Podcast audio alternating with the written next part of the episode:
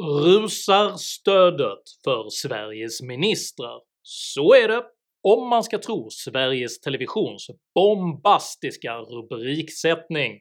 Jag heter Henrik Jönsson och jag är en oberoende libertariansk entreprenör och samhällsdebattör. I veckan släppte undersökningsföretaget Novus en opinionsmätning rörande svenskarnas ministerförtroende. Sveriges Television slog genast på stora trumman och hävdade att “förtroendet för Lena Hallengren rusar”. Det går bra för Lena Hallengren. Vad baserar SVT denna slutsats på? Förekommer vilseledande statistik i Sverige? Och vad händer i ett samhälle där information vinklas med ideologiska förtecken? Dessa frågor tar jag upp i veckans video. Till skillnad från public service finansieras jag inte av staten, så om du gillar mina filmer så hjälper du mig att fortsätta göra dem om du frivilligt stöttar mig via något av betalningsalternativen här ute till vänster. Det är endast tack vare ert generösa stöd som jag kan fortsätta att producera nya aktuella videokrönikor varenda vecka, så ett stort stort tack till de av er som bidrar. Är du ny här på kanalen så kan du dessutom med fördel prenumerera här nedanför, se till att klicka på den där vinklade klockikonen, men se framförallt till att prenumerera på mitt veckobrev som finns länkat i videons beskrivning. På detta sätt missar du garanterat aldrig när jag publicerar nya filmer, vilket jag gör med libertariansk passion varenda lördagsmorgon klockan 08.00 svensk tid. Idag pratar jag om statistik, sanning och Sveriges Television. Håll till godo!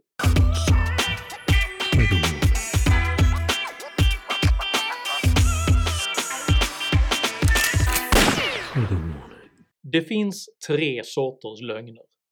Lögn, förbannad lögn och statistik. Så lyder ett citat som tillskrivs den brittiske premiärministern Benjamin Disraeli. Syftet med denna mustiga formulering är att skildra hur manipulativ presentation av siffror kan vilseleda människor trots att verkliga argument saknas. Frestelsen att för eget gagn otillbörligen framställa saker på ett överdrivet och missledande sätt är lika gammal som mänskligheten själv, och redan den gammaltestamentliga Saltaren vers 94.4 varnar för manipulatörer med orden. “deras mun flödar över av högmodiga tal, de förhäver sig, alla ogärningsmännen. Även utan manipulativt uppsåt kan det vara svårt att ibland frigöra sig från en omedveten subjektiv bias vilken lätt färgar både vilka delar av ett dataunderlag som betonas och hur dessa framställs. De flesta av oss har säkert stött på individer som på just detta sätt omedvetet försökt tillskansa sig olika typer av fördelar utan att direkt avsiktligen försöka bedra folk.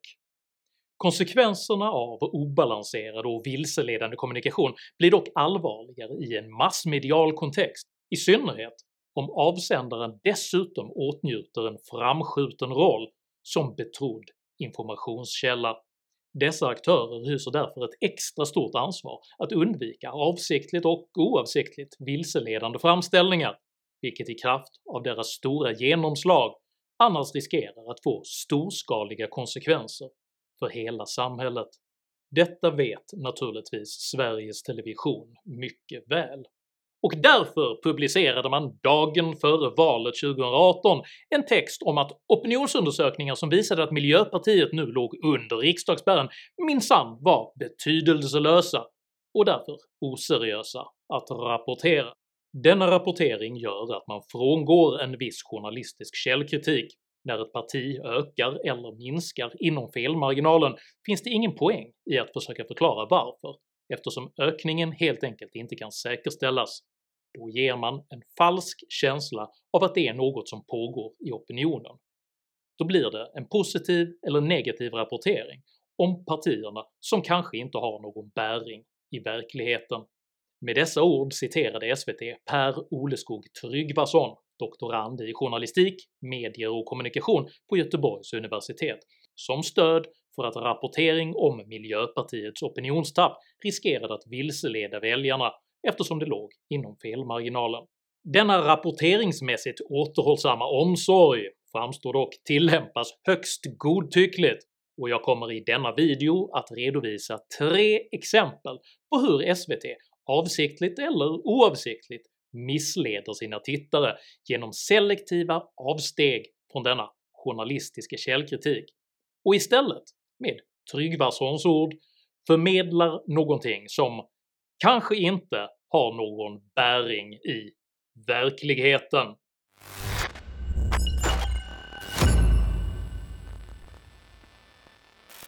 I januari uppgav 29 procent att de har ett mycket eller ganska stort förtroende för socialministern. Nu är den siffran 35 procent, en ökning med 6 procentenheter. Den före detta public service-journalisten Johan Romin granskade i veckan de siffror som SVT tagit som intäkt för den bombastiska deklarationen att förtroendet för Sveriges socialminister nu rusar. Novus totala undersökningsunderlag bestod av 1044 individer, vilka delades in i två grupper om 524 respektive 520 personer. Dessa grupper fick sedan ta ställning till hälften av Sveriges ministrar vardera. Andelen som svarade att man hade mycket stort eller stort förtroende för socialministern var 35%, vilket alltså totalt sett motsvarar 182 individer. Detta representerar en ökning med 6 procentenheter sedan Novus förra undersökning i januari, då 29% av 502 personer angav mycket stort och stort förtroende, vilket då motsvarade 145 personer. Det rör sig alltså om totalt cirka 37 personer som representerar den ökning om 6 procentenheter som Sveriges Television beskriver som en “förtroenderusning”. Man presenterar inte heller någon bortfallsanalys trots att man vet att de över 41% som valt att inte svara på enkäten tenderar att vara män och regeringskritiker. Man tar inte heller hänsyn till att även ett 35-procentigt stöd i andra politiska sammanhang brukar framhållas som extremt lågt. För att ånyo påminna om SVT's eget citat av Per Oleskog Tryggvason då blir det en positiv eller negativ rapportering om partierna som kanske inte har någon bäring i verkligheten.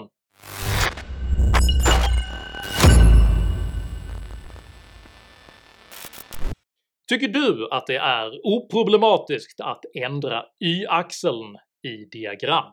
Engagemanget är enormt och det är jämnt skägg mellan ja och nej till ändrade y-axlar. Frågan är ointressant och det finns bara en marginell övervikt för ändrade y-axlar. De som säger ja till ändrade y-axlar har ett enormt övertag i opinionen. Alla dessa diagram visar faktiskt exakt samma data, men ger sken av att skildra diametralt olika förhållanden.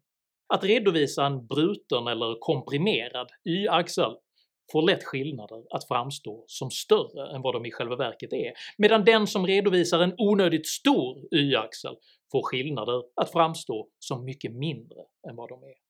Det senare gjorde Sveriges Televisions nyhetsprogram Rapport som under flera månader presenterade Sveriges coronadödsfall med en y-axel som var mer än dubbelt så stor än vad gängse redovisningssed föreskriver. Inte nog med detta, man lät dessutom y-axeln växa i takt med att de svenska dödsfallen ökade, så att grafen konsekvent såg lika liten ut. Fenomenet noterades av medieforskaren Peter Dahlgren som tillsammans med ingenjören Johan Strömbom lät en algoritm extrahera samtliga Rapports inslag med coronagrafer. De extraherade bildrutorna visar hur y-axeln går från först 200 sedan till 250, vidare till 300 och slutligen till 400 i paritet med att diagrammets kurva växer. När Rapport konfronterades med denna information svarade man först att “om y-axlarna hade varit kortare hade vi behövt förstora diagrammet och då hade det tyvärr hamnat bakom nyhetsankarna”. Detta svar visar endast att SVT's kommunikationsavdelning saknar grundläggande kunskap rörande hur diagram faktiskt fungerar, och att frågeställningen överhuvudtaget inte tas på allvar. När frågan ställdes igen svarade SVT's kommunikationsavdelning istället att y-axeln varierar på en mängd olika sätt beroende på vem som gör grafiken, och att skalan lika gärna hade kunnat krympa om ett annat bildurval hade gjorts. Detta svar kullkastas av Dahlgrens och Strömboms underlag som visar på en entydigt växande y-axel över hela perioden. När journalisten Emanuel Karlsten började undersöka ärendet svarade Judith Ek, nyhetschef på Sveriges Television, att grafen kom direkt från Folkhälsomyndigheten och att man inte gjorde några förändringar i datapresentationen eftersom man inte vill göra egna grafer då det mycket lätt blir fel. Folkhälsomyndigheten opponerade sig dock mot denna förklaring och efter att SVT tvingats undersöka saken på nytt uppdagades att det inte alls var Folkhälsomyndighetens graf, utan att diagrammen kom från SVT's egna datajournalister som extraherat data för 7 dagars genomsnittet ur det primära dataunderlaget. Nu kopplas Linné Heppling chefen för SVT's datajournalister in på ärendet och hälsar att “Vi har ändrat y-axeln vid några tillfällen när dödsfall slagit i taket”. Eftersom det nu är tydligt att SVT själva producerar grafen anför nu istället nyhetschef Judith Ek att det hela är en ekonomisk fråga, att vi inte bett våra datajournalister om en egen graf till rapport beror på hur vi prioriterar våra resurser Eftersom public service uppenbarligen inte anser att de nära 9 miljarder kronor som man årligen avtvingar befolkningen är tillräckliga för att man ska kunna fullfölja sitt folkbildningsuppdrag och ta fram tydliga grafer, så tänkte jag nu visa hur man justerar y-axeln på en graf. Här har jag själv hämtat in Folkhälsomyndighetens statistik över svenska covid-relaterade dödstal i Google spreadsheets, vilket är gratis att använda. För att justera den vertikala axelns maxvärde går man in under vertikal axel och ändrar dess maxvärde. Det är alltså denna process som public service inte anser sig ha resurser att prioritera. Fundera på den prioriteringen nästa gång du ser melodifestivalens pyroteknikshower.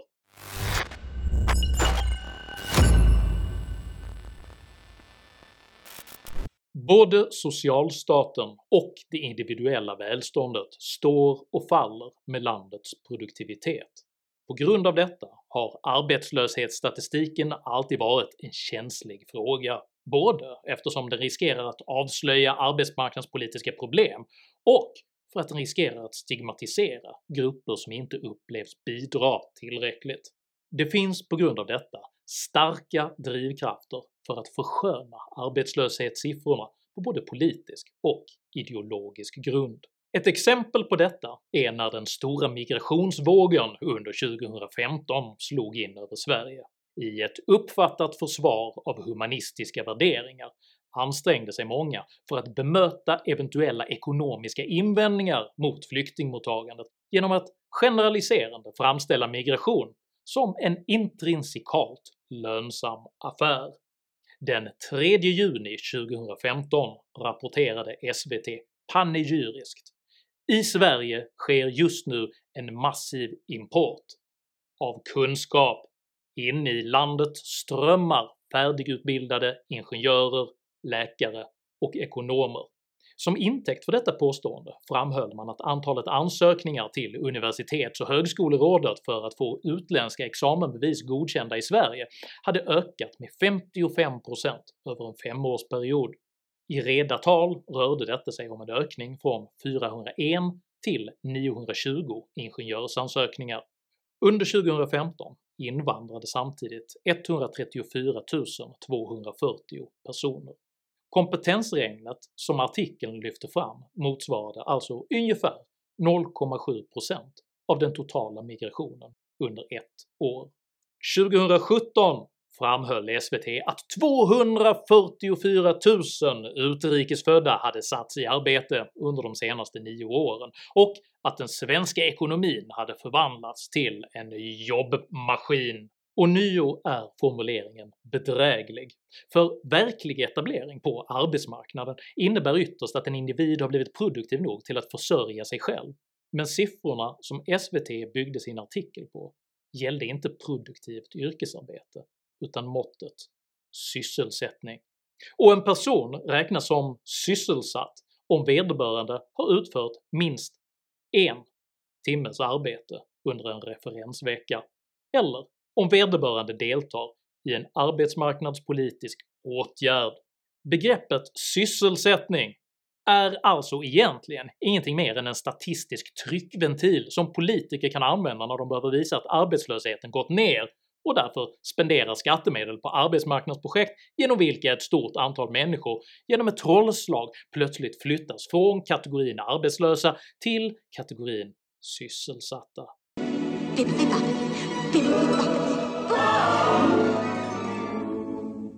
Problemet med den framställning SVT gjorde rörande denna fråga gäller inte huruvida man bör ha migration eller ej, utan att public service under en lång period konsekvent valde att framställa migrationens ekonomiska förutsättningar på ett direkt missledande vis.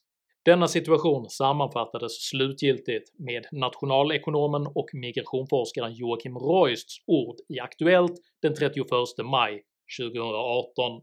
Att det finns en samhällsekonomisk vinst med, med invandringen? Jag tror att det är svårt att säga att det finns en samhällsekonomisk vinst med flyktinginvandringen. Det betyder inte att vi inte ska ha en flyktinginvandring, för, för vi har den inte av ekonomiska skäl, utan vi har den av humanitära skäl.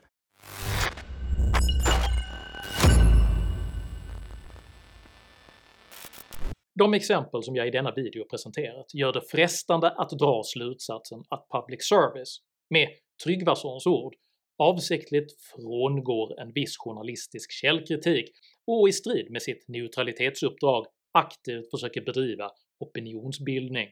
Det är inte omöjligt att denna typ av ambitioner på sina håll kan existera i en organisation av SVTs storlek, men det är osannolikt att detta är en medveten och övergripande strategi. Och det främsta argumentet mot detta är att man helt enkelt är så usel på det! För om public service som organisation verkligen hyste denna typ av ambitioner så skulle man sannolikt av ren självbevarelsedrift dölja sina värderingsmässiga ställningstaganden bättre för att undvika politisk kontrovers i samband med nästa budgetallokering. Mer tyder på att public service-organisationen istället lider av en ideologiskt så homogen verksamhetskultur att man helt enkelt saknar förmågan att varsebli sin egen värderingsmässiga slagsida och därmed inte är kapabel att uppfylla sitt neutralitetsuppdrag. Public service ideologiska bias uttrycks därför inte i första hand som en medvetet dold politisk agenda, utan utgör en omedveten attityd som genomsyrar dess nyhetsvärdering, dess val av vinklar och dess redovisningssätt. När man tar 37 personers åsiktsförflyttning som intäkt för att förtroendet för Sveriges socialminister rusar beror det sannolikt i större utsträckning på slarv, redaktionell inkompetens och på en önskan att vässa rubrikerna för att driva trafik, än att man aktivt skulle vilja opinionsbilda för just Lena Hallengren. När en hel stab anställda inte klarar av att redogöra för varför man presenterar så konstiga diagram i Sveriges största nyhetsprogram och slutligen skyller på resursbrist, då är det sannolikt inte en påverkanskampanj för att försöka spela ner de svenska dödstalen, utan ett tecken på att organisationen inte klarar av att förvalta sina resurser på ett ansvarsfullt sätt. Och när man i princip utan underlag under flera år framställer svensk migrationspolitik som ekonomiskt lönsam, då ägnar man sig inte ens åt opinionsbildning eftersom verkligheten ändå snart kommer att hinna ikapp, utan åt ideologiskt färgat önsketänkande. Men oavsett om denna missledande kommunikation gäller redaktionell och organisatorisk inkompetens eller uppsåtligt otillbörlig opinionsbildning är konsekvenserna lika allvarliga. För det duger inte att spendera nära 9 miljarder kronor årligen på en organisation som på så banala grunder riskerar att vilseleda stora delar av Sveriges befolkning. Och för att på SVT's eget maner avsluta med en avsiktligt tillspetsad clickbait-rubrik väljer jag nu att parafrasera den brittiske premiärministern Benjamin Disraelis inledande citat. “Det finns tre sorters lögner. Lögn, förbannad lögn och public service. Tycker du det är viktigare att en nyhetsorganisation redovisar tydlig, konsekvensneutral och sanningsenlig information än att man presenterar otydliga och ideologiskt spekulativa värderingar? I så fall tycker jag att du ska dela den här videon med dina vänner, och varför inte prenumerera på min YouTube-kanal när du ändå är i farten? Har du egna exempel på när public service vinklar sin rapportering? Dela i så fall gärna med dig av länkar och exempel i kommentarsfältet här nedanför. Jag samlar nämligen på denna typ av information. Kom dock ihåg att alltid vara artig, även mot dina meningsmotståndare. Jag accepterar inte aggression, personpåhopp eller rasism i mina idédrivna kommentarsfält. Tack för att du som kommenterar respekterar detta. Jag heter Henrik Jönsson, och jag anser det bättre med ett stort utbud av tydligt deklarerade nyhetsperspektiv än en dominant skattefinansierad aktör med nominell objektivitet. Tack för mig och tack för att du har lyssnat.